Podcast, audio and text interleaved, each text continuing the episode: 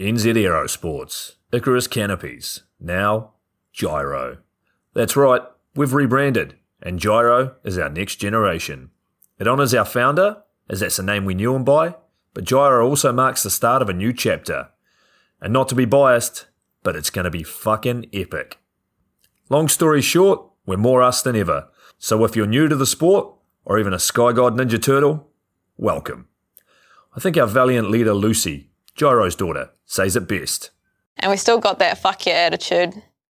Rebrand! Woo! Rebrand woo indeed, Lucy. Anyway, head over to gyro.com for more info and get amongst your legends.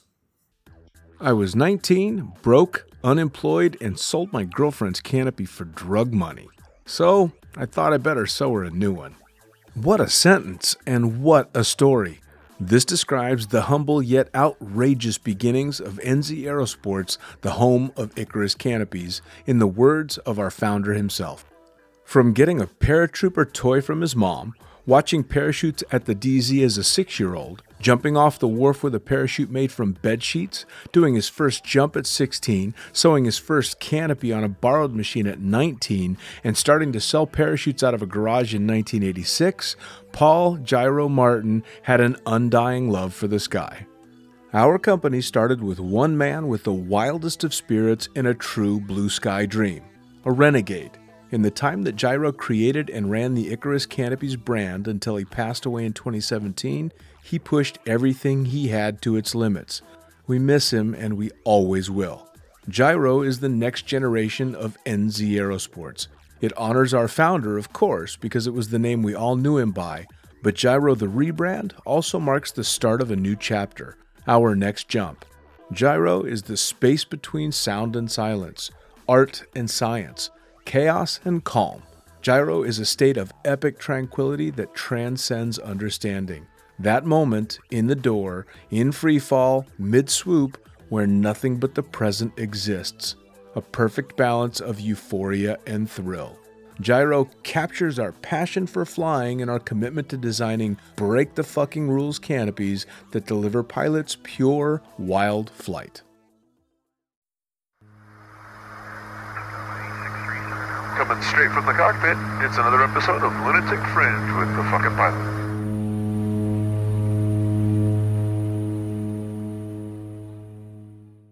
Ready, set, go. All right, once again, this is the fucking pilot back in the booth with another edition of Lunatic Fringe Into the Void. And again, the magic of the internet, thank goodness. Uh, I've got somebody else on the line to talk about some cool shit. So tell me, who are you and what the fuck do you do? My name is DJ fucking Marvin. How you doing, Dean? DJ fucking Marvin, how's it going? it's going good, man. I thought that was the right introduction for this show. Yeah. Uh, what do I do? Man, that's a loaded question. I am, man, I, I own a company called the Rating Center. We are a full time rating school. We do coach courses, canopy courses, AFF, tandem courses. We do a little bit of everything. Hmm. I uh, work for Skydive Spaceland as a consultant. I help with their school. I've written a large part of their curriculum over the years, editing or revising, um, and continue to work with their schools and setting up their new programs. I uh, run and host a podcast called Gravity Lab Radio. Uh, we just did our 101st episode, so we, we're doing pretty good. And Nice. I am also the host of LB Live. Uh, we do interviews of LB athletes for Larsen and Brusgaard, as well as I do uh, product testing and and uh, manual development with them. You're a So a little bit of everything. You're a busy fucking guy. Man, it's uh, it's the only way I know how to have fun. Stay busy. That's uh, that's more than one iron in the fire for sure. I mean, well, all right. So let's get let's start with the basics. Let's start with how you got into skydiving in the first place, because that seems to be the anchor to the whole story. Yeah, man. I always wanted to skydive. Uh, I've been jumping for 22 years now. Started in '97. Uh, like most people of my era and age, Point Break uh, really made me want to do it. I had an uncle who was Army uh, skydiver. I eventually find out he had a thousand jumps, Hmm. um, so he wasn't just airborne. Um, from there, uh, Drop Zone and Terminal Velocity also came out and really almost pushed me over the edge.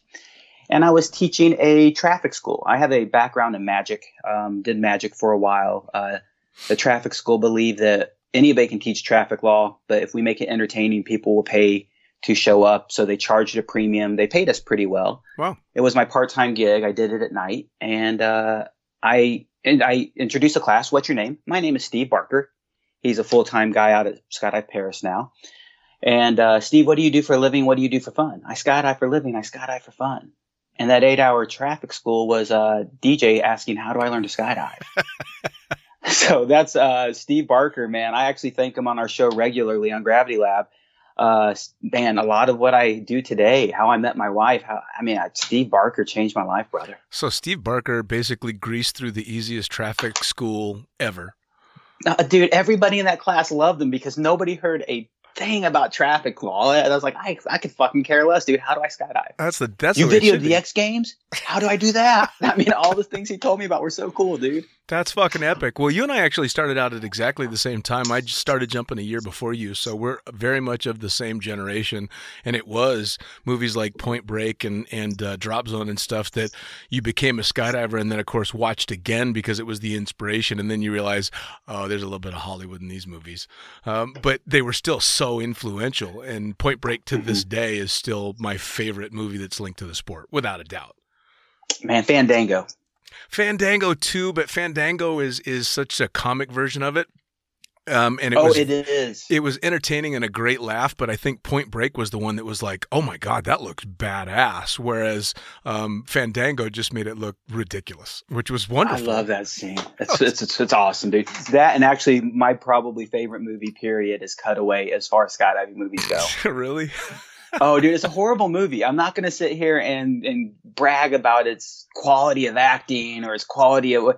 Dude, the skydiving in that movie is phenomenal, and, and Norman Crew did a phenomenal job in video production, and, and I think that's why it's my favorite. Is it has so much good quality skydiving video. Sure, sure. Well, so you, you get hooked on all the, the same things that hooked me in, but where'd you start skydiving and, and how did it progress from there? I started in a place called Air Adventures in San Diego. It's located or was located at Brownfield, just off the border. Yep. Um, I actually measured on Google Earth one day how far my target was from the Tijuana border, from the, the fence, and it's about 2,000 uh, feet. That sounds about right. Yeah. So, uh, you know, my first jump course, we learned if you land in Mexico, what to do. I did my wait, first 100. wait, wait. What did they tell you to do if you land in Mexico?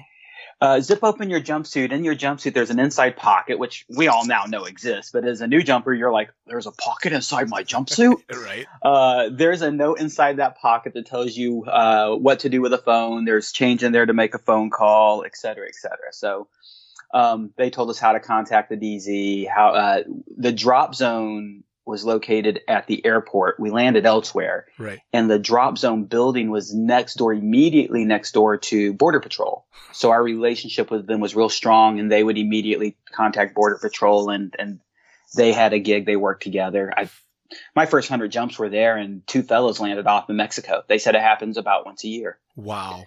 So um, during those hundred jumps, a gal named Carmen, uh, who t- till through today I pay a large amount of respect for, one of my primary AFF instructors, who uh, today I still role model. I still use when I train AFF instructors some of her methodology.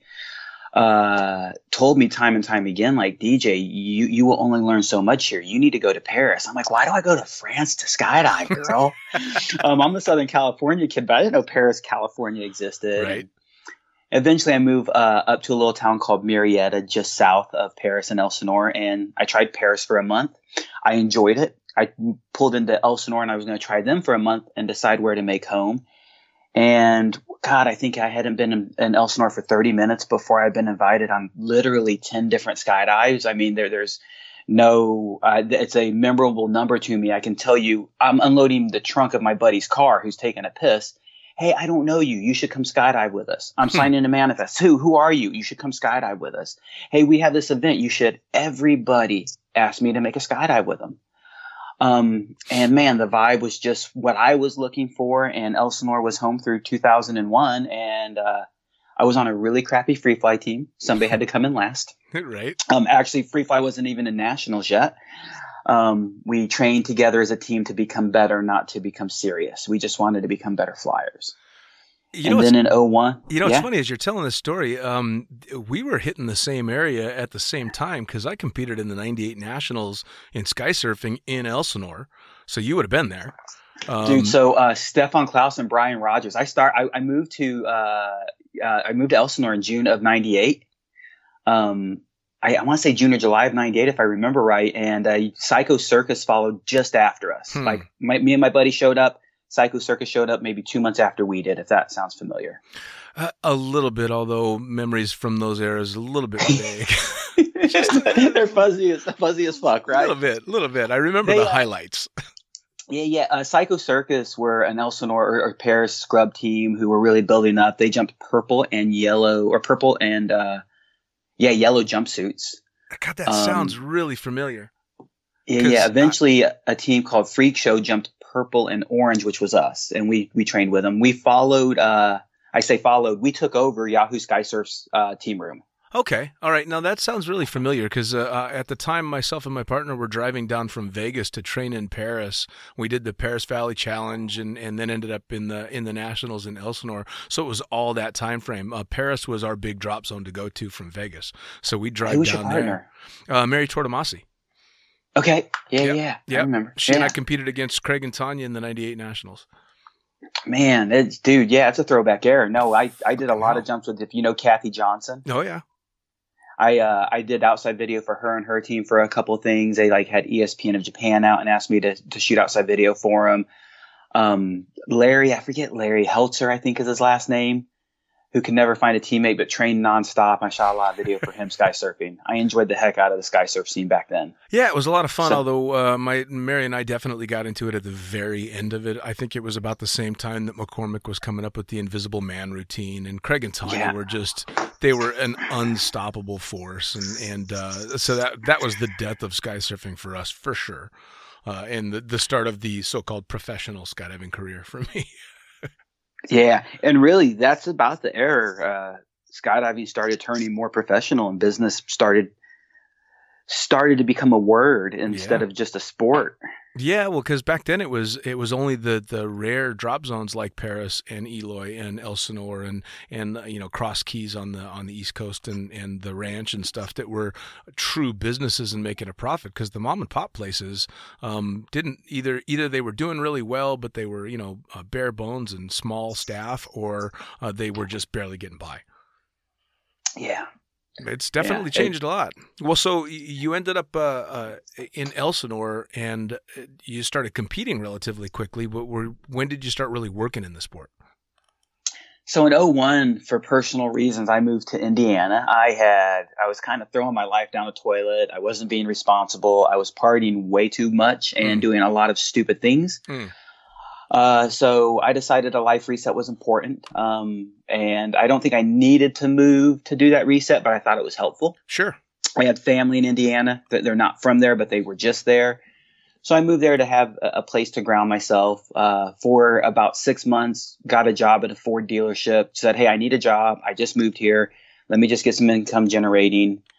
Uh, took a couple week vacation from that job, uh, just normal vacation. And during those couple weeks, I shot video full time for the DZ Nice. and I, as a brand new skydiver, I want to do this for a living. I, I know how to teach. I have a background with teaching and coaching things throughout my life. I like skydiving, and after a year, I'm like, I will never do what I love for a living. This is stupid. Mm. And that was my like, you know what? Fuck it. Let, let's try. Let's let's see what happens. And after about a week and a half, I called my boss up and he said, "You're not coming back, are you?"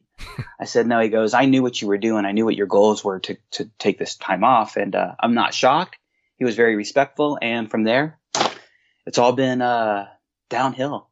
It's all, it's all been a ride. That's pretty damn cool. I, it seems to me the more people that I talk to, there's really only a couple of paths that lead towards, uh, or at least in my experience, that lead towards uh, a full time um, member of the skydiving lifestyle. And that either seems to be they were deep into the real world and the normal job and decided to say fuck it because they went out and did that one jump and they were dissatisfied with, you know, what the so called American dream had to offer, or they'd fucked everything up.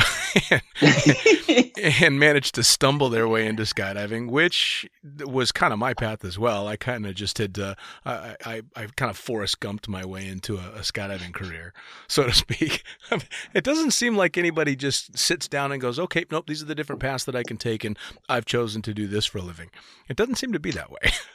Man, they are few and far between. As an examiner and a, and a guy who does a lot of ratings, I, I deal with a lot of people who are breaking into the business. And God, they're rare who plan it. Like you said, we either get frustrated in life because it's not our style or because we fucked it up. Right. It- absolutely the truth. Right, which to obviously seems to turn out to be a huge benefit because most of the so-called fuck ups in the real world have excelled in skydiving and, and just kind of, I mean, to to be really tacky, they found their wings. A hundred percent, man. Like you know, it's your your podcast, your moniker, the fucking pilot, is a brand that we couldn't represent in the real world. Gravity Lab, the way we speak, the things we do. Uh, you know, it, uh, HR is not a thing in skydiving, and, and in some cases probably should be. Right. But for the most part, PC is out the window, and, and I think that's why we thrive. Is I go to the drop zone in shorts and a t-shirt, and I'm at work. On a fancy day, I wear a button collared shirt because I'm teaching class all day, and everybody goes, "Oh, you're dressed nice today," Right, and it's like, right. yeah, it feels pretty good to wear a collar. Oh yeah. Well, on days that I show up at the drop zone with uh, anything but flip flops on, they just assume that I'm jumping because why in the hell else would I wear shoes? right? Which is wonderful. It's such a blessed lifestyle, man. We we live the lifestyle of a bum, basically. Yeah, yeah, absolutely, and and uh, uh, get to go out and have fun with our friends for the most part, uh, which is amazing. And you're right, the the whole PC thing. Um, I, I never was particularly politically correct anyway, but uh, in skydiving, you have less of a, a need to be. Um, although I have gotten myself in trouble once or twice with that as well. But yeah, the whole the the PC thing and not being so, uh, whether it's male or female, old or young, was one of the huge attractions to the um, the lifestyle of the sport and the community of the sport because just nobody seemed to give a fuck. This is me, take it or leave it, which is really nice. Mhm. It's a it's a huge attractant attractant to the sport, and I'm sure the the community side of things had to have been the same for you as well. Man, a hundred percent. I uh, did a seminar at the USPA board meeting recently uh, at the DZO conference. But I'm sorry, not the board meeting, at the DZO conference, Mm. and it was about jumper retention. And the statement was, "We come for the skydives, we stay for the skydivers." Yep. And I say it all the time on the podcast. I say it regularly. And as much as I love to skydive, and I and man, skydiving is tremendous. It's it's a beautiful thing. Hmm. The skydivers mean ten times more to me than the skydives do at this point in my life Oh, without a my doubt. best friends are my best friends are skydivers my wife's a skydiver everybody i know said and done well most people i know said and done are skydivers so Sure. it, the skydivers or the community are where it's at Yeah, absolutely. Well, and um, the, the jumps themselves for somebody like me, I was a you know just a tandem workhorse and a video workhorse, and I had my moment in the sun attempting to uh, to do the competition stuff. But I'm never going to be a, an outstanding free flyer. I'm never going to be an outstanding swooper. I'm I'm good, but I'm not great at anything in the sport. Um, so I'm certainly not in it for the fame and fortune of it all. you know, uh, so it, it's uh, it's very much been the community over anything else because I categorize myself as an average, you know, average jumper, average instructor, and and I'm fine with that. Not to mention, and I'm sure you're the same uh, as the sport progresses through the roof with skill levels, whether it be the tunnel or or just modern training. Um, I find out just how truly I really do suck, but that I've also still got so much more to learn that it makes it fun and engaging again. I like sucking because it means I've got somewhere to go and to learn. yeah easy to learn impossible to master Right? Oh God, would you ever want to master it? I wouldn't want to master that shit. No i'd way. walk away if i did Yeah. if i would master skydiving i'm done and Yeah. i never can it's like you said, every time I turn around, they're better than I could ever think they could have been. Oh yeah. And there's a new evolution and discipline that, like, really, you're flying a wingsuit and a, parachute together? What Oh, yeah. the? You're, you're kidding me. I know it. It's gotten so crazy. I, I had a conversation with Mike Wittenberg not too long ago about uh, his kids winning the worlds in the tunnel uh, and doing things at uh, you know nine and ten and eleven years old that I can't do after 25 years of skydiving. so it's wonderful. It's also quite humbling as well when you realize, oh yeah, no, I don't really have any talent.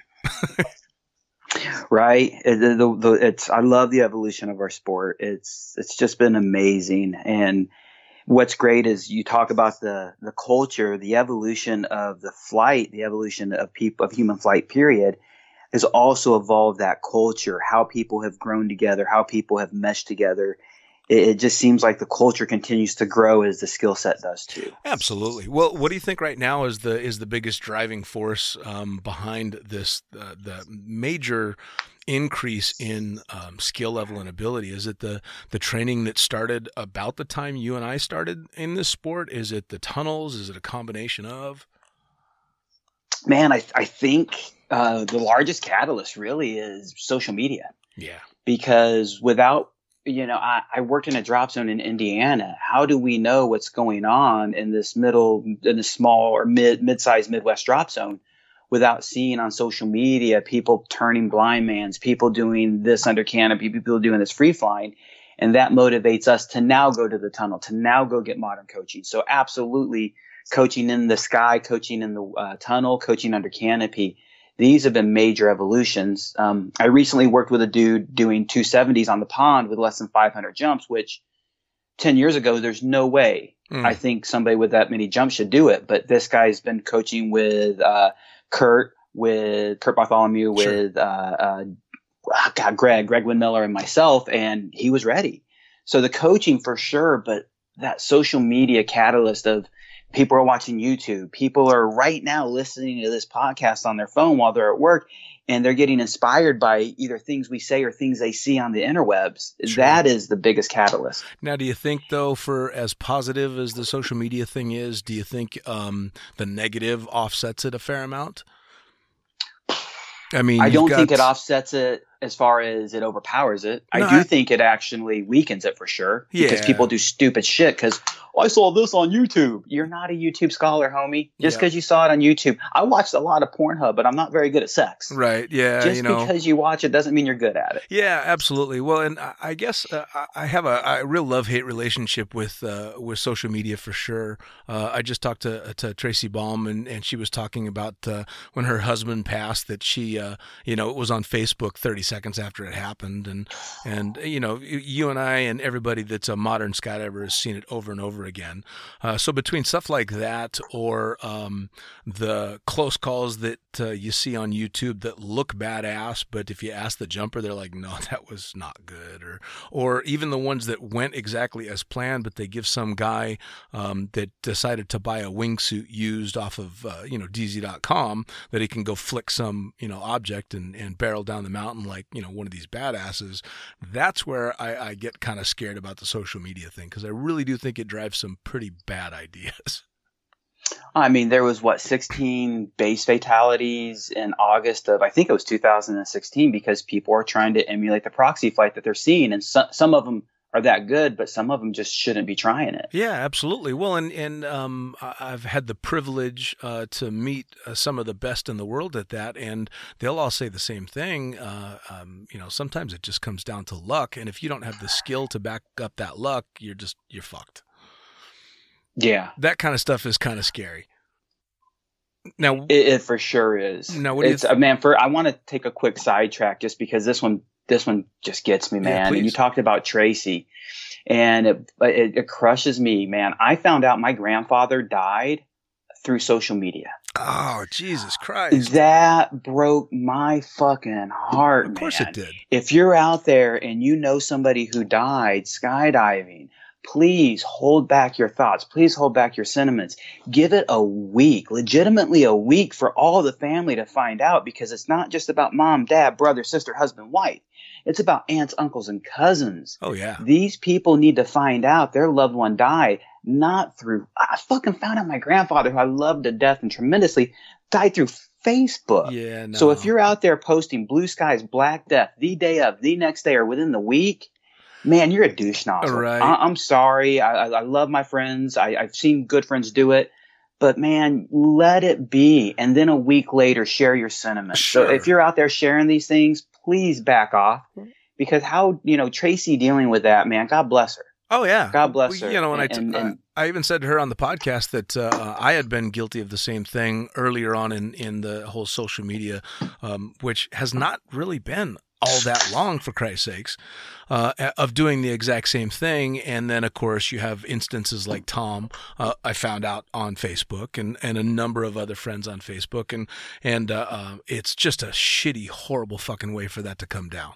It's just terrible. So now uh, I will never post the black picture or, or anything like that. I will wait, and once it's all come out and it's released, then if it's someone I'm close to, I'll put something out there. I don't know if you knew uh, uh, Rob Stanley um, was a jumper uh, out of Cross Keys and all around the, the U.S. and the world. Was uh, just recently killed in a in an accident in China. Um, Yeah. And uh, again, I found that on Facebook. Um, now, of course, it's all over the place out there, and so I, I, he was a, a wonderful guy and a good friend, and so then you, you you you say what you want to say, and you make posts and add to other people's posts. But that's once everybody's been notified. Everybody's heard. For know. sure, man. It, it's it's for sure pay your respect. For sure honor your homies. We we need to show that love and you know, the Ryan Risberg stickers that are all over the place, they're wonderful. The you know, Sam Smith who got hurt, all the support Sam stuff going out there. These kind of things for sure need to happen. So I'm you know, I'm with you and, and I think you're with me. We don't need to blast it right away, but we do not need to forget it. You know, if I die skydiving, for sure call it out publicly. For sure question what I did. And, and please, I hope that y'all would honor me if I die or when I die. Um, hope Oh, I don't die anytime If soon. there aren't fucking hundreds of posts talking shit about me if I go in, if there's not just a constant stream of insults on my page, I'm going to be hurt. right? you know, but yeah, eh, wait, once everybody knows, then bring out the big guns and talk shit about me. Yeah, man, it, it, it's, it makes a huge difference. So. I, you know, sorry to go on that little sidetrack, No, but that no. one, it's, I think it's a good one to go on, but I mean, I, I think you're right that after after all the the the blue skies stuff is done, talking about what happened, uh, having a dialogue, um, social media is great for that. Um, one of the the friends of Stanley actually posted the incident report on Facebook, and it gained a lot of traction simply because people wanted to know. This is a guy with 25,000 skydives.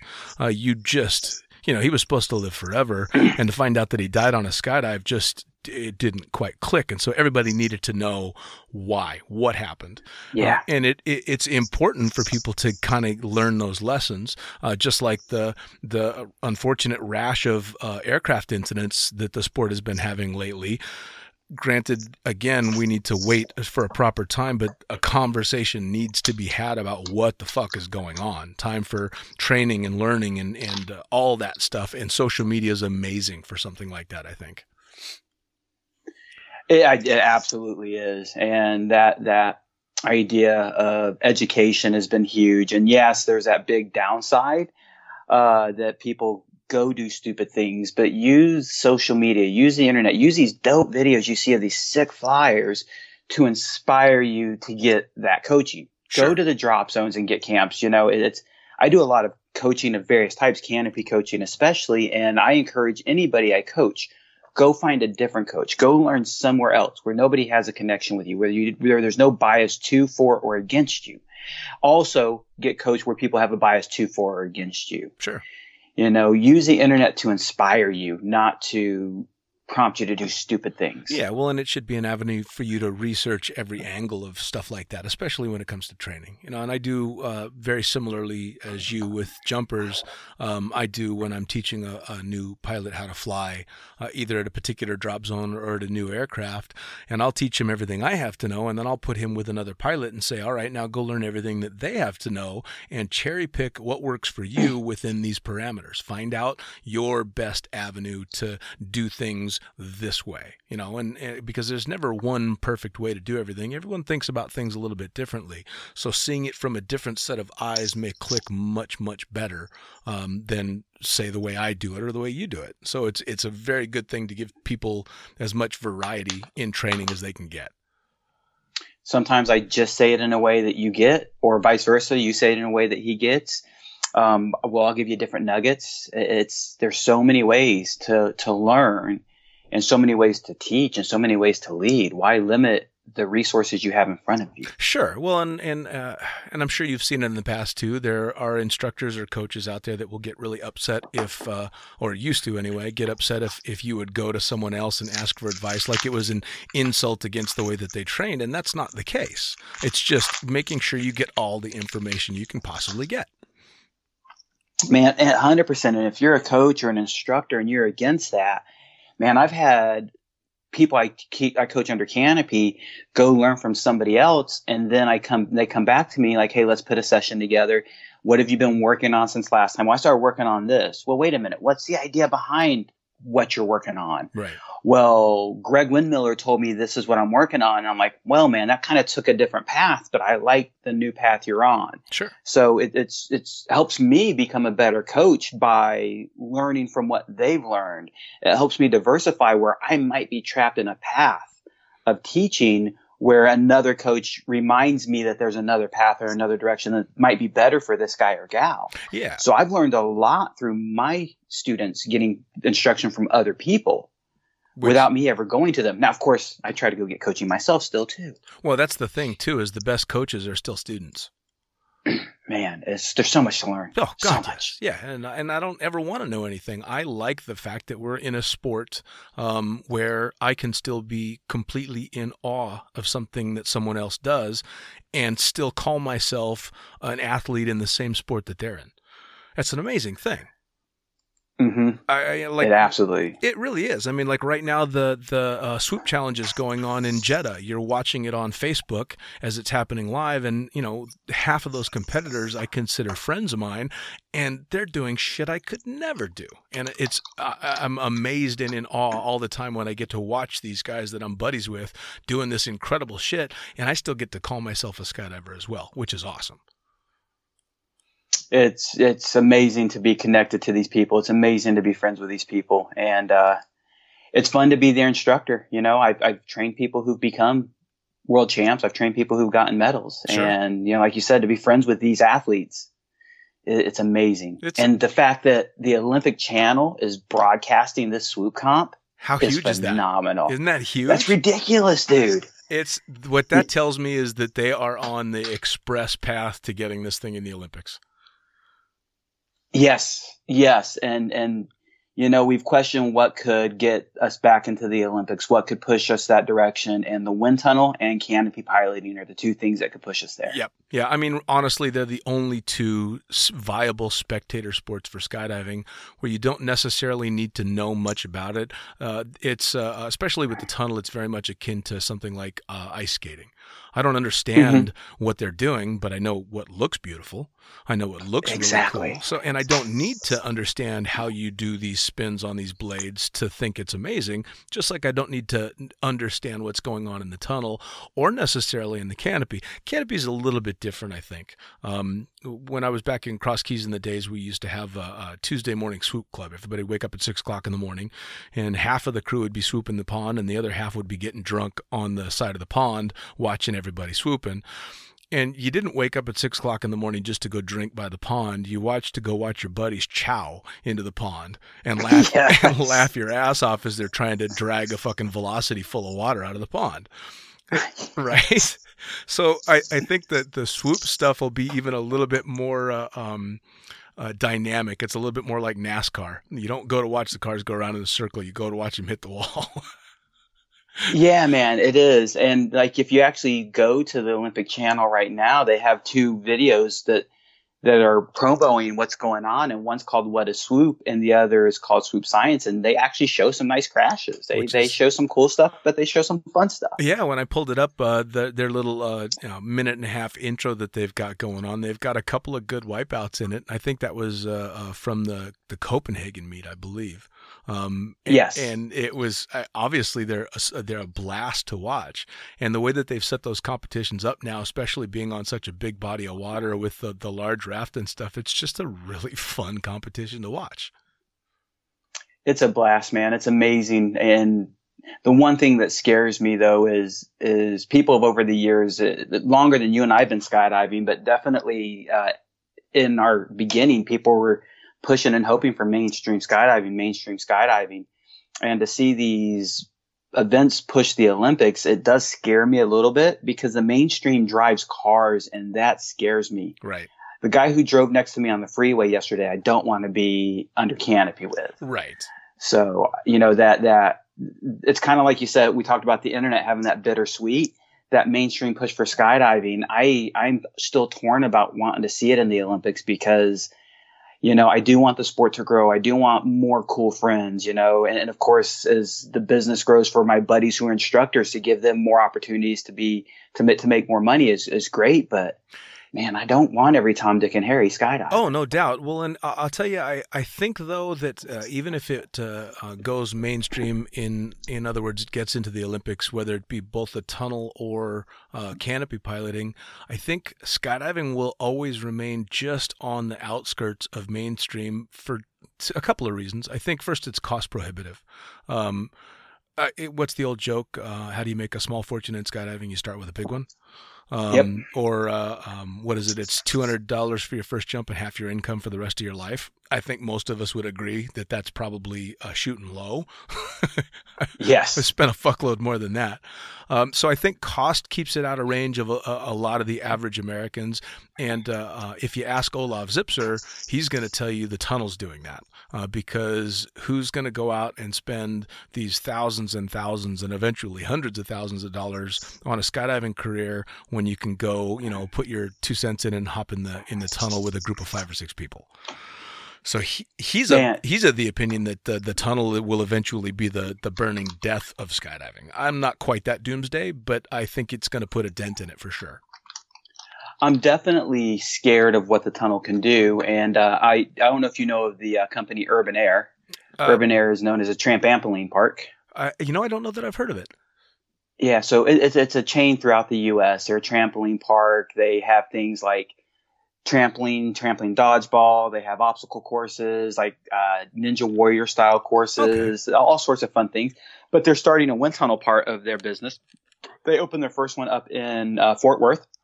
They're spreading uh, Georgia's next, Albuquerque, Houston's in the works, Arcadia's in the Houston area. And number one, at normal prices, we're, they're, they're looking at like $500 an hour or less.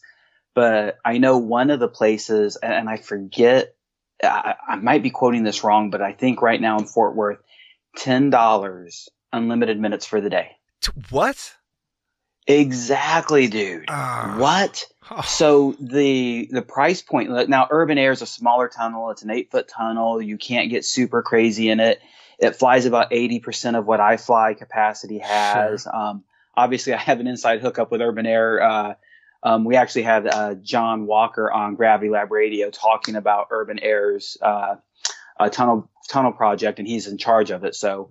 Um, th- you're not going to fly as well in it because of that limited air. But at the same time, man, that to the general public Oh, has made skydiving so much more accessible. sure, absolutely. So. I do think the tunnel is going to be. Uh, I don't think I'm with you. I don't think it's going to be the doomsday death of it. I think it's going to be a great gateway drug. Uh, you know, how many people have we seen come to skydiving because of the tunnel? Oh, sure. Well, and I'm actually one of those because uh, uh, before I ever made my first jump, I was actively flying in Flyaway in Las Vegas, which was the one of Oh my god! Yeah, one of the two first tunnels ever for civilians in the country. Um, uh, I became an instructor there and had probably, I want to say, 50 hours in the tunnel before I ever made my first tandem. Uh, so I am one of the original tunnel rats, man. I, I was in the tunnel before I'd ever seen the bottom side of nylon. Uh, and I ended up working in that tunnel until I had a few hundred hours in the tunnel. But that was the older tunnel, you know, slow air speeds, maximum of 120. You had to wear the massive baggy jumpsuits. There were pockets of dead air all over the place and you basically became a really good cloth pilot, not a body pilot. Um, so, you know, when it came time to start shooting video, I was great in flying a set of wings because I'd been doing that in the tunnel forever. Um, but, and of course, it did nothing for me in modern tunnels because I'm horrible in a modern tunnel. Um, it, it, it, didn't stick with me, but uh, I was definitely one of the, the kids that came from the tunnel and went to the sky. Uh, so I do agree with you that it absolutely will. I think Zipser's point was he thinks that it it on its own becomes the end all be all. Um, if I can do all these amazing things in the air here in this tunnel, and I don't have to drive to the drop zone, and I don't have to wait for loads, and I don't have to spend all this money, and I don't have to almost die, um, why don't I just do this? And I guess I kind of agree with that, but I also think that someone that has that mentality was never going to be a skydiver in the first place. I do. I agree with you wholeheartedly. It's that that mentality is meant for the tunnel, and that's okay. Yeah.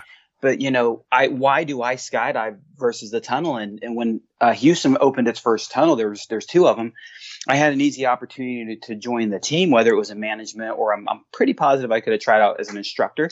Um, my immediate answer was number one, exiting an airplane. There's nothing like it. No. Number two, I love the great outdoors, yeah. being outside, yeah, being in the sky. And I think plenty of those tunnel flyers will feel confined, like, man, this is super cool. But what would it be like to be outside and do this? For and sure. I think once they get under canopy, like, I love free fall. I, I will never say free fall is not phenomenal. I smile in free fall more than I smile anywhere else. Sure. Except for under canopy. Sure that is for me flying a wing is is bigger than anything. Sure. and i think a lot of those we, we've seen several tunnel rats. We have two tunnels here in houston and we've seen quite a few come to the sport and some of them like just the man the, the parachute's now my favorite part. As much as i love free fall and they don't neglect it they focus more on canopy skills than anything. Sure. Now most tunnel rats do focus on free fall Absolutely. So. Well, it was kind of funny for me because uh, um, I was by the time I graduated AFF and and uh, started up off on my own, you know, skydiving path. Um, I was solid in the air. I graduated AFF in I think six or seven jumps because I'd done everything in the tunnel. Uh, so the skills were natural there. But under canopy, different story. Scared the shit out of me. Oh my god, gear fear like you wouldn't believe, and you know just nervous as hell under the parachute. And it took a long time to get over that um, because I think the extra confidence I had in free fall took away from uh, you know the confidence I felt I should have under the parachute. Um, so I think it, it, changes the learning curve for sure when you go from the tunnel uh, to the sky. But if you can do it in combination, I think it's fucking amazing it's been tremendous to work with students in both environments sure. for sure. And, you know, I, I really hate hearing tunnel flyers They say skydiving and I hate hearing skydivers poo on tunnel flying, man. They, they are, we are brother and sister. We are spirits. We are kindred spirits rather. Uh, we are family. Why not embrace both? Why not allow our family to commingle? Well, absolutely. Well, and, and there's benefits to both for the other without a doubt. Uh, so I, I have uh, again maybe because I'm one of the original tunnel rats. I have zero animosity when it comes to the tunnel. I fucking love it, um, mm-hmm. and I'm constantly humbled at the skill level that uh, uh that the tunnel flyers these days have. It's amazing. Uh, I would like to see them in the air more though, in the sky. Yeah, man, we're blessed here in Houston because our our our main tunnel, our bigger tunnel is is Memorial. I say bigger; it just sees more business and the majority of their staff are actually skydivers, which is awesome. So it's uh, it's phenomenal. It's great. So number one, when tunnel rats come to learn to skydive, there's a lot of humility where sometimes you see a tunnel rat jump on the wrong canopy because I know how to fall. I can be on whatever parachute I want to be on. Right. Um, but also the relationship of our skydivers to our indoor skydivers in our Houston community is it's blessed. Sure. We, we, we are very blessed. It's tremendous. And, and there is not a lot of animosity within our group Well- Usually the animosity is by somebody who sucks Sure. at one or the other. Oh yeah. Well, and I'm actually So they just hate that they're no good. Right. Oh yeah. Oh, absolutely. Well, and I, I hate that I'm no good, but I hate it in a humorous way. I love it. Yeah. so I'm actually longtime friends with uh, uh, a guy you probably know, uh, Rory Corrigan. Um, Yeah. yeah. So he and I go way back to the Cross Keys days, and of course I met him when uh, um, he was just coming up in skydiving, and then of course he went on to become a badass in the tunnel and a rigger and all this stuff, and uh, and he has nothing but good things to say about the community out there. So one of these days I'm gonna have to get out there and fly. Man, you got to. And uh, I'll tell you the day you're out here, if you're hanging out in Houston, come be on my show. Hell yeah. Uh, we, we'll, we'll turn it around. We'll flip the script. It won't be any different than this. Yeah, fair we'll just be Just in person shit. together. Well, I've, I've, exactly, man. I've actually only been through Texas a couple of times under not the best of circumstances. I, I ended up landing in Spaceland um, and spending the night sleeping in the Chicagoland Otter after I got uh, run out of uh, um, a town south of the border under not so great circumstances. So I've actually been there. I just didn't do anything fun because I was too shell shocked. yeah, I bet, dude. I'm just gonna sit here and hug my knees and cry. That's pretty much exactly what I did on a blow up mattress in the back of the Chicagoland Otter on the on the grass in Spaceland. so tell me, Man. Gravity Lab, how did that all come about? How did that get started? Because you're 101 episodes in, so you're you're down the road a ways. Yeah, man. We, uh, dude, it's it's been a wild journey. Uh, I listen to podcasts. I'm a large podcast consumer myself. I listen to a lot of MMA podcasts. I listen to Joe Rogan and lifestyle podcasts, to leadership, just just various forms. And once upon a time, uh, uh, Skydive Radio was it for us. Skydive Radio uh, was and still is one of the greatest skydiving podcasts out there. You know, they're they're the founding fathers. Sure. Um, even before my time, uh, although we've surpassed them in, in number of episodes, a podcast called Jump 26, catering to new jumpers, was out there. Nice.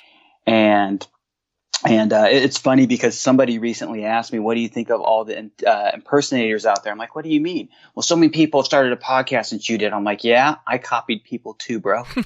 um, I, I, I uh, one of the things I liked about Rogan is, or one of the things that I was inspired about Rogan is, he tells all his friends you should start a podcast, and he's like, "Man, just put a phone down, hit record." Sure. And one day, a buddy of mine who turns into my co-host now, Nick Lott uh, was my first guest. And literally, we put my phone on a tripod and we hit record and broadcast it to Facebook Live without, like, we don't know what the fuck we're doing. Let's do this. Sure.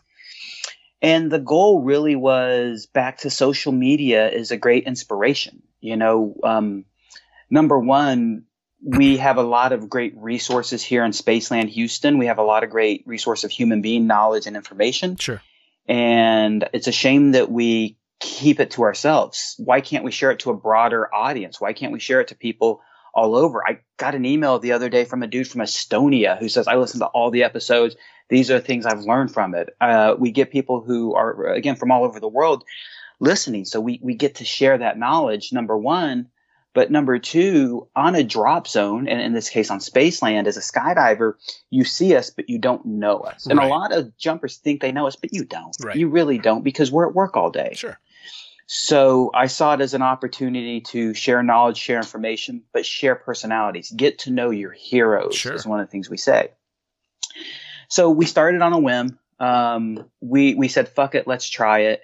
After that first episode, we liked it. Immediately borrowed audio equipment from a good friend of mine, um, uh, Justin Grant, Justin Maudlin, um, and uh, tried six more episodes. And in those six episodes, explored microphones, explored technology, and eventually got to a setup where I'll never say we stabilized because after 101 episodes yesterday, I got a new webcam for production. Sure. So our, our production, our, our equipment is always stepping up to the next level. So um, it, that was kind of the inspiration the start.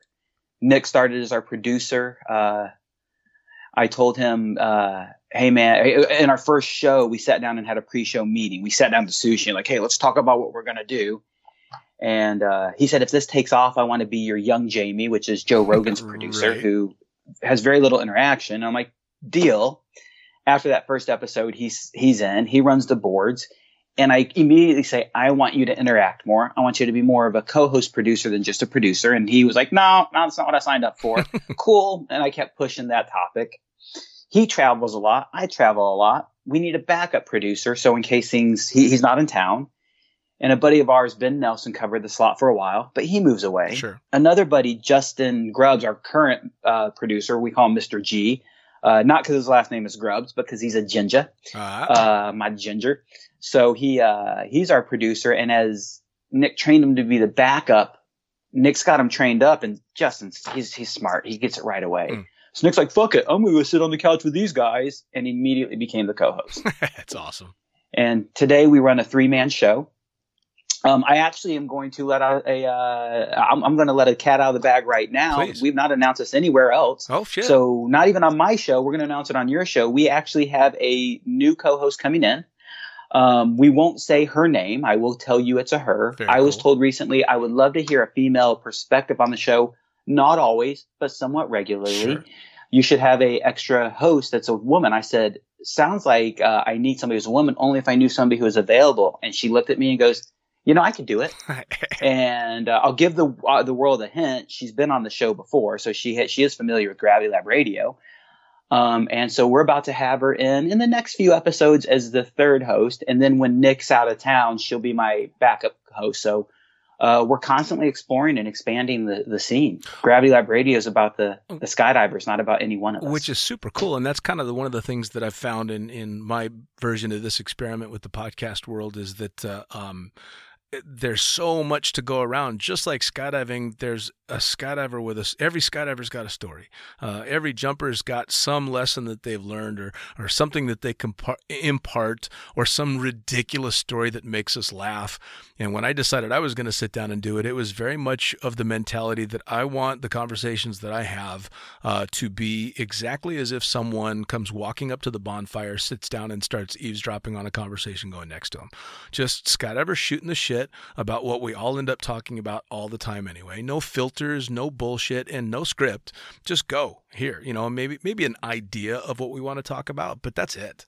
Um, and it's worked out really really well and then listening to your stuff as well the banter that skydivers get going back and forth is just infectious. It's wonderful. The number of times Nick and I tell each other to fuck off on a given episode is entertaining. Right. Um, one of my fans, one, and it really he's a friend of mine as well, but what one of our uh, fans had said online on, on FaceSpace, uh, it's like I'm hanging out with my friends having a beer, but I'm not there. Yeah. And that to me, just, it's the epitome of what we're doing. It, it- that is the ultimate compliment because I, I bill it as an organic conversation. Just you and I, we, what we talked about is what time do we want to do this? Yeah. And my guests early on get nervous, and I'm sure you have the same same problem. They're like, "What are we going to talk about? What are we going to do? Uh, we're going to shoot the shit, bro. yep yep We're going to hang out. We're just recording our conversation. That's all we're doing. Yep. And it's so much more fun. And, and that was again the catalyst of of Gravity Lab Radio. Is I think all these other companies or groups are doing a good job, but nobody quite is doing the Rogan style podcast. And and I think now there's more people who are doing it. Nico uh, runs on the air with Nico and Babs. Uh, he hasn't done as many episodes as he wants. We started two days apart from each other. Hmm. Uh, you uh, also are running that similar format of let's just hang out on the air, Yeah. and it's cool to see more and more people running this format and, and using this resource. Yeah, it's it was one of the things that I, I actually had someone ask me about uh, um, when I started it out. Is what you know? What are you thinking? What style? What this? What that? And and uh, um, they had brought up who's the competition, and I kind of scratched my head at that, and I'm like, well, there isn't any competition, is there? There's. Uh, it would be like saying that I'm having a competition with a group of skydivers on the other side of the planet. Uh, it, it's not the case. We're all just a bunch of skydivers shooting the shit, and there's so many fucking stories to be told, so many lessons to be learned, and so many personalities, whether big names or no names, that it's there is no competition. Which is one of the reasons that I yeah. approached you to come on the show. There's no competition. I'm not in co- competition with Gravity Lab. I'm in partnership with you guys because we're all in the same fucking sport. You know, Man, it's 100%, dude. I was on a Waz, Wazzy Circus Radio. Uh, Waz runs that show, and it's the same way. We're here to support and promote each other. You know, it's Skydive Radio. Back to it. To me, they're the godfathers of skydiving podcasting. You know, somebody asked me, what do I think of the impersonators? Like, fuck, back to I I am an impersonator. And back to Rogan style. How many times does he have somebody on the show and promote their podcast for them? It- It's there's no competition. And one of my goals one day is I would love to find PIA to me seems like the ultimate venue for this next statement. Mm. But to find a time where we can get a large number of podcasters together. Now, this is going to be a stupid task because when you put, uh, we've done the largest set we do is one, two, three, four, five. Sorry, I'm counting seats in my studio right now. Sure. Is five people mic'd. Wow. Five people mic'd is a dangerous conversation. It's hard to balance Sure. but I would love to get Skydive Radio, Skydive Radio UK, Jump 26, the fucking pilot, the Lunatic Fringe, Gravity Lab. I would love to get all of these people in the same group and throw a mic down Oh my god. and talk shit. oh my god. It would be so much fun.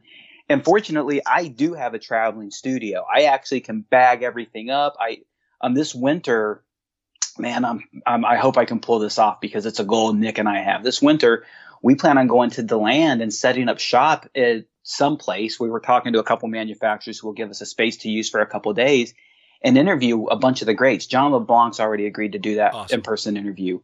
Um, so we, we've got a traveling setup, and I traveling setup. I just have my whole studio modular, so I can take it down and put it up really, really easily. Sure. Um, so I, I would love to see not the competition to get together, but the the the just to the get it, group, yeah, man. just to get together and play. Well, and that's that's another amazing thing about the sport is the true rock stars of the sport and, and the the um, the heroes of the sport and the people that were the the uh, trailblazers are happy to do these kind of things because they're just like us. They want to impart whatever they can to the new people coming up, to the people that are been in the sport forever, the ones that are getting a little stale and, and want to revitalize it all. Uh, so you you talk to the biggies, you know, Olaf being one of them, um, and get him to sit down and, and shoot the shit and tell his story. They're thrilled to do it because they're still very much a part of this community. And I mean, what do skydivers like to do more than jump and drink? Fucking talk about skydiving and talk about drinking. All right. right? Man, I think uh, what we talk about here as a podcast community and the fact that we're not competitors, we're supporters, is uh, akin to what we do in skydiving because go watch the NBA finals and you're not going to see one team telling the other team how to win. win. No. But go to nationals uh, and 16 way, there's a point that's nicknamed Ass Jack. Yeah. And it's because uh, Arizona Airspeed, the Golden Knights, will talk to Jack Burke, the team captain of Deguello, and say, "How would you engineer this?" And he is telling his competitors how to engineer it. We just had the first PD Bullseye accuracy event here in Houston, and, and then they just had it. They're following all around the, the, the world actually. And in Houston, after round one, I saw two thirds of the competitors hanging out, and the girl who got the first place spot, who, who had the best score, who crushed it, is sitting there telling her friends and people she doesn't even know, this is how I did it. Think Sure. about these conditions. Go to Swoop Nationals. We teach and promote each other how to beat ourselves. Yeah.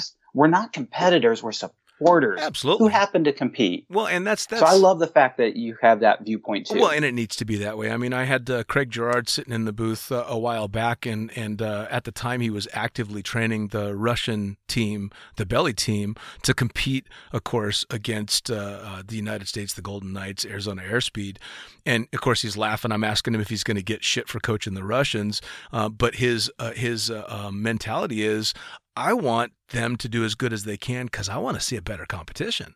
You know, it's it's not Yeah. about them and us. It's let's have a fucking kick-ass competition. And it's kind of the same with something like this as well, because I'll listen to you guys or I'll listen to UK and get ideas and, and go, oh, wow, man, they're they're they're kind of crushing it with that. I should try something like this, and hopefully vice versa. You know, I mean, it's supposed to go both ways because at the end of the day, there's a fuckload of people out there to listen to this, and you guys are like me. I do one podcast a week. Well, I can burn through my hour or two hour podcast, and the first thing I'm thinking is, fuck, when's the next episode going to come out? But when I've got Gravity Lab to switch over to, or when I've got any other podcast, go to listen to Shannon Pilcher's podcast, who's, you know, not so much about skydiving, but still rooted in the sport. It's super cool to be able to go, okay, I can keep on going with this interest and just get a different perspective, which is really cool. It is, man. And back to that's, I think, why we both started it. It was not to necessarily share our perspective, but to share others, to get the opportunity to to be that outlet, that resource for people. Exactly. I mean, fuck, I've been writing for Blue Skies magazine for 10 years now. People have heard enough of my fucking stories. they, they don't need to hear any more of my stupid shit. They want to hear everybody else's stupid shit. Uh, absolutely, man. And the Gravity Lab has been so much fun. It, it's it's been a blast. Our friendships have built. Uh, it's you know, it's not just about a podcast anymore. And Gravity Lab Radio, it, it took us a while to come up. I think it took us six or seven episodes to really settle on that name, Mm. Gravity Lab Radio. And and ultimately, I like it because it's gone beyond radio, Gravity Lab, and I played with that word a little bit more and more. And we're about to actually have our third film festival. And for me, the Flyboys Film Festival back in you know the whole era Oh, yeah. uh, was was an inspiration to me. I always wanted to host a film festival based off the Flyboys Film Festival, and we're about to run our third one here at Spaceland Houston. We've had a dozen or so entries uh, the last couple years. This year, we're I'm expecting to push 15 to 20 because we have uh, people coming in from out of country for for this year's event, and uh, that's been a lot of fun. And, and it's been really cool to see the videos they produce, but also we did a karaoke fight night one year where we just had a night where we did karaoke followed by UFC fights. Awesome. And then the next year we did the same thing, but we added organizers. It's like, hey man, this is a skydiving event, and we charge for none of these events. We don't charge any fees. We don't sell anything. We we just host a party. That's all we're doing. and we had Jeffro Provenzano for the free flight or for the uh, uh, flight extravaganza is one of our co-organize or, or, or a, a guest. Um, Tex Jesse Tex Leos was one of the organizers. We we had you we had belly flying, free flying, wingsuit, XRW, all organized at the flight extravaganza. So Gravity Lab is is not just a podcast. It's a it's a mentality. It's a lifestyle. It's about skydiving. Sure. It's just about having fun, and it's it's been challenging because Gravity Lab Radio is not a skydiving specific name Right. And it's been done that way on purpose. And my original goal is still there. It's still out there is not to be 100% skydiving. We've done podcasts specifically about health and fitness. Um, we have done podcasts uh, focusing a little bit on CBD and CBD uh, uh, products, which I'm a huge advocate for CBD. Um, we we are talking to entrepreneurs, to business owners. We are looking at, at different things, and eventually the goal is 50%. Whether it's 50% of this conversation is about skydiving and 50% of this conversation is about otherwise, or this whole episode Sure. is Venezuela. We did a full episode about the turmoil and the politics in Venezuela and what's going on in that country. Hmm. And, you know, you mentioned it earlier, and I don't know if we, we talked about this pre show or on the show, but there's so many ways to go. And like Shannon Pilcher is, is really crossing more to the mainstream. Sure. And I love what he's doing and pushing out there to, to promote good ideas and good attitudes to everybody Sure. we are focusing dominantly on skydiving, but I'm using skydiving as that platform to learn how to better host, to learn how to better produce, and and to build an audience. Because as we can grow that audience, I think we can grow and cross over into a larger audience as well as we talk more about leadership, as we talk more about self improvement, about growth, about self awareness Sure. um, and, and all these things. We're looking at, we're talking to a yogi about having an, an episode focusing on yoga and fitness, and of course, we'll apply it to how it fits into skydiving Sure. lifestyle. Yeah, yeah, absolutely. Well, you know, and I, I think we did talk about it pre-show. Um, uh, when I first started doing the podcast, my thought was it would be about all extreme sports, but I found, uh, and maybe it's just because of the community and mentality, uh, the fucking pilot seems to have a niche in in skydiving, and that it's tough to get uh, your average triathlete or something to want to sit down and talk to a guy that calls himself the fucking pilot. Um, fair enough and i'm i'm happy sticking with that niche but i've also tried to go out of my way to ask people throughout the podcast what their other interests are what their other drives are are there other things that they like to do where do they see themselves going in the future and um, all my conversations i it does not have to stick to skydiving although i like the fact that you guys are going to aim specifically outside of it as well as staying in the sport. I think that's really cool. Yeah, for me, it's I have so many diverse interests in life, and I want to like I want to talk about a lot of them, and I want to learn about a lot of them. And, and in podcasting, it's been so great. How much I've learned from my guests has been tremendous. Oh yeah. Whether it's learned about them or learned from them, it, it's I've, I've gotten such an informal education this way. And so to get people who who work and specialize in something I'm interested in would be such a great opportunity for me to learn but why be selfish about that learning and not share it with other people? Absolutely. Well, and and to be honest, uh, and it's not always the case. Uh, we all obviously know people that have focused on nothing but skydiving for many many years and have just as much passion for it now as they they did back in the day. But I find that if you have a more diverse um, desire to learn different things and do different things, it keeps that passion alive for each and every one of them. Unless if you just focus on just one thing and let everything go else go by the wayside, eventually I think you're risking burnout. Um, so it's nice to hear about different passions and different uh, interests and wanting to learn other things because at the end of the day, we're always going to be skydivers. We're going to come back to it, um, but it's nice to know there's also other stuff out there. Absolutely, man. It, it's it's. I, I, love those other avenues. There's just too much great information for me to not want to let people share more and more yeah, of it. damn right. So tell me what uh, uh, what comes next for you personally, and and uh, we already know a little bit more about what's coming up with Gravity Lab. You're going to have the new host, which is awesome. Um, but uh, um, future goals, other than uh, uh, trying to expand, if if you got other markets you're trying to go into. Man, it's future goals right now. I think I'm in the middle of those future goals, uh, starting the rating center. And really, the rating center is my primary life. It is uh, the large focus of what I do. Sure. The rating center is, uh, I started just as me, a one man show. I, I had no real goals to grow, no real goals to do anything besides just be me. And the opportunity to expand started happening. And, uh, I early on just didn't care. So I let it be. And then uh, as Spaceland grew, I actually had an opportunity to grow with Spaceland. And I'm like, you know what? I'll try this. Sure. And I didn't initially didn't like it. I got the first taste of expansion and said, I don't want to manage other people. I don't want to deal with other lies. I, this is too much of a headache for me. so after that first year of expansion, I said, I'm going to take a year of truly exploring and deciding if I want expansion or not. Right and that was 2017 2008 at the end of 2017 i said you know what? This is something i can do and i want to do. And really the goal was uh, not business. The goal was growth of the community. Mm. if you know a lot of people know spaceland is expanding and growing and a lot of people see it purely as a business and, and there's no doubt this makes steve boyd a living this makes myself a living sure but I know I know Steve well enough, and I can actually speak on this because we've had this conversation. His his attitude reflects my attitude. I could have he could have one drop zone. I could have one rating center, and we could affect this community in this pocket and make safer and better skydivers, and that's wonderful.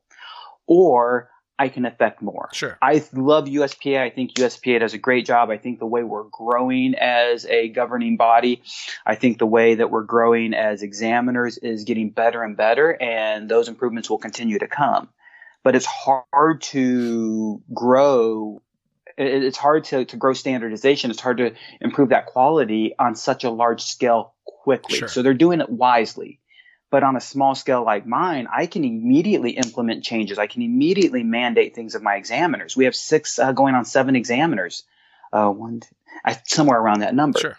Um, and it's easy for me to say with seven examiners versus hundreds, this is the bottom line. Right. So for me, expanding has been about now I can affect a larger area. Now I can affect skydivers all over the place. So what's next well, 2018 was how do I grow? And 2019 is the start of that real growth. Wow. We are running more courses this year than I've ever run. Um, there's been multiple days where we're running two to three courses at a given time, coaching going on at the same time in one location, not in multiple, just at one. Wow. And then, of course, other locations. We're based out of Houston, but we also have a campus in San Marcos, Texas, and a campus in Dallas, Texas. Um, and we're looking at uh, a fourth. Yes, we partner with Spaceland, but I'm also talking to other people. Um, I actually have a, I'd say a fairly large name examiner who him and I are talking about uh, merging uh, together and, and growing our ability to affect the sport. Very cool. So what's next, man? Continuing to expand our influence is really what's next for the rating center. For Gravity Lab Radio, keep doing what we're doing. Awesome. Just keep shooting the shit. Yeah, yeah, it, it is. It's it's. Uh, Nick and I have said if we stop having fun, we'll stop doing the show, and we still have fun. Um, yes, there's days we don't. We, we actually have shown up to the show going like, "You ready? Yeah, I'm ready. Let's go." Uh, we've had guests where we haven't been as excited about the guests, but it's what people wanted. Um, you know, and you know, people say if you do what you love for a living, you'll never work a day in your life. That person's never done what they love for a living. right. Some days it's work, Oh, but yeah. goddamn, it's the best work ever. Absolutely. Well, I think that's the big thing is I've absolutely worked my ass off in doing what I love for a living, but it's a labor of love. So you're very happy to put in the work. Very, very happy. Well, that's A hundred percent. man, it's it's awesome, and it's really cool to to get you on the show as well. Because again, I, I, I when I first decided I was going to give this a shot, I, I went out of my way to listen to a number of the different podcasts that were out there. Yours being predominantly one of them, and it's it's cool to hear how you're still going, still enjoying it, and uh, I'm still going to keep taking tips off of you and and uh, take all the ideas I can get.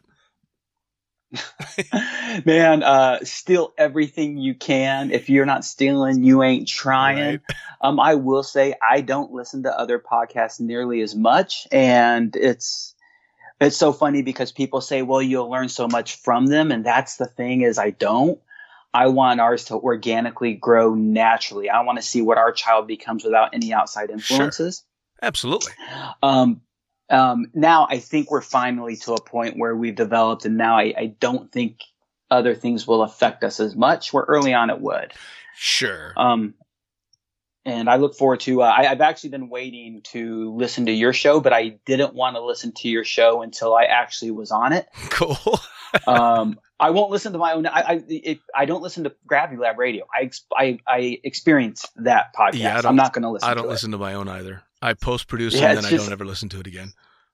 Exactly, man. It, it's the same thing. But um, I didn't want to hear how you talk. Be I didn't, I didn't want to know anything about how you host a show It's cool. Because I didn't want to try to fit a mold or a model. I wanted you and I just to be what we are. Well, and that's kind of the thing too that I've told all my guests eh, that you know that want some kind of direction. I'm like, no, no direction. And of course, you'll get the ones that are a little nervous at the start, but by the end of it, you tell them, well, that was an hour and a half. What? We just talked for yes, because we're just shooting the Yes. shit, man. This is fucking bonfire. You know, whether it's in person, or, whether it's in person or on Skype, man, pour yourself a drink, sit back, and let's shoot the shit. That's it. Whether it gets serious or it's playful, whether you're telling fart stories or a horrible story, uh, you know, about somebody that got hurt, uh, let it go where it goes, you know, and and have fun with it. And at the end of the day, that's usually how it goes. They start out nervous and end up going, "Fuck, that was that was it," which is awesome. Man, I appreciate you having me on. I appreciate the opportunity to uh, share a little bit more of our story with Gravity Lab Radio with with the Rating Center. Yeah, man.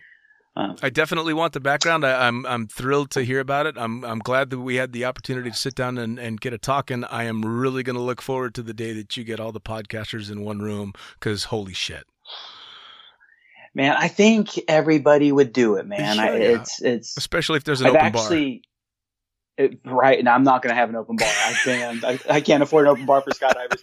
Um, you know, I've heard on uh, other podcasts actually promote uh, ours as well. You know, I've heard podcasts that I've not even been on talk about us, Sure. and some of them say I'm not their style, and I respect and I love that. But and the cool part is, is yet they still promoted me. Like, hey, the Gravity Lab Radio, they're not my style. I just don't like the way they speak, the way they talk. You know, that non PC version, I think, is what got those folks Sure. and I and, and I respect that, but yet they still promoted our show, and and that's what I love about it. We're not competitors, we're supporters, and I think all those people, if we can get us all in, or as many as we can in one room, how fun would that be? Oh, it'd be a fucking I blast. just- I just don't know how crazy that would. That man, it's going to be It, it's so, either going to get really crazy, or we'll all just sit there staring at each other.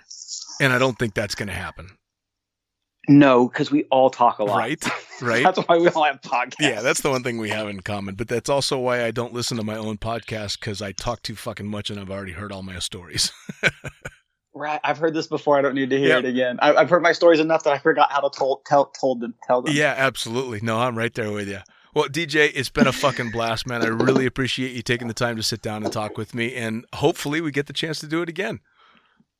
Man, I want to throw out real quick to the people listening. Number one, the ratingscenter.com. If you have a ratings need, if you're looking for an examiner, uh, we're based out of the Texas area, but we do travel. Hit us up. We can help you out uh, Gravity Lab Radio. Search us on any podcast app. We're out there. We're available. Tell your friends about us. But I really want to take a second because we didn't talk about LB Live. Please, please tell me. Larsen and Brusgaard uh, approached me. They liked what we do with Gravity Lab, so they asked me to host interviews with athletes, and we feature a athlete. Uh, every month, it's about a thirty-minute Skype interview. It's it's it's face to face or Skype to Skype face. Gotcha.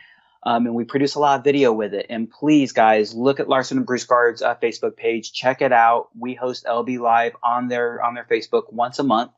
Every three months, we give away a complete awareness package. Right now, that's a free Aries 2 and a free Pro Track 2. That's a total of $750 worth of products right there that you're going to get. That's awesome.